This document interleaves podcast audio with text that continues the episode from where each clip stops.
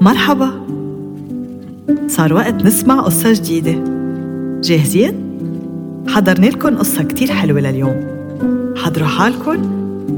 كنكنوا منيح وركزوا على التفاصيل.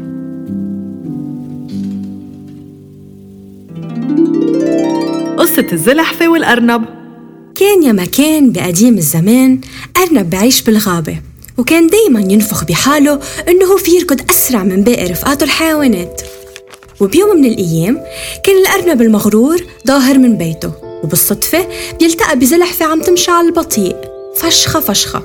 فصار يتمسخر عليها الأرنب ويضحك ويقول شو إنك بطيئة يا زلحفة؟ شكلك ما رح توصلي على بيتك قبل فصل الشتاء.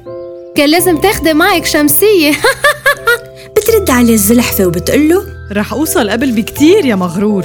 بيقوم بيتحداها الأرنب على سبق ويشوفوا مين بيسبق التاني على الشجرة الكبيرة. وللمفاجأة بتوافق الزلحفة وبلش السبق. صار يركض الأرنب بسرعة حتى اختفى وبطلت إشعته الزلحفة. وهو وعم يركض بيشوف حقلة كلها جزر.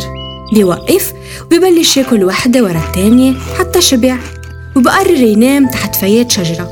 مرتاح لأنه الزلحفة بعدها بعيدة كتير ومش معقول تلحق له. بس الزلحفة ما استسلمت وضلت عم تمشي على قد ما بتقدر لحد ما وصلت على الشجرة الكبيرة.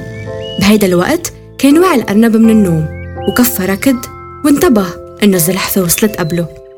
انصدم الأرنب وزعل كتير لأنه الزلحفة سبقته وحس بالذنب واعتذر من الزلحفة لأنه استخف فيها وضحك عليها. ومن وقتها بطل الأرنب مغرور بسرعته وتعلم كيف يكون متواضع.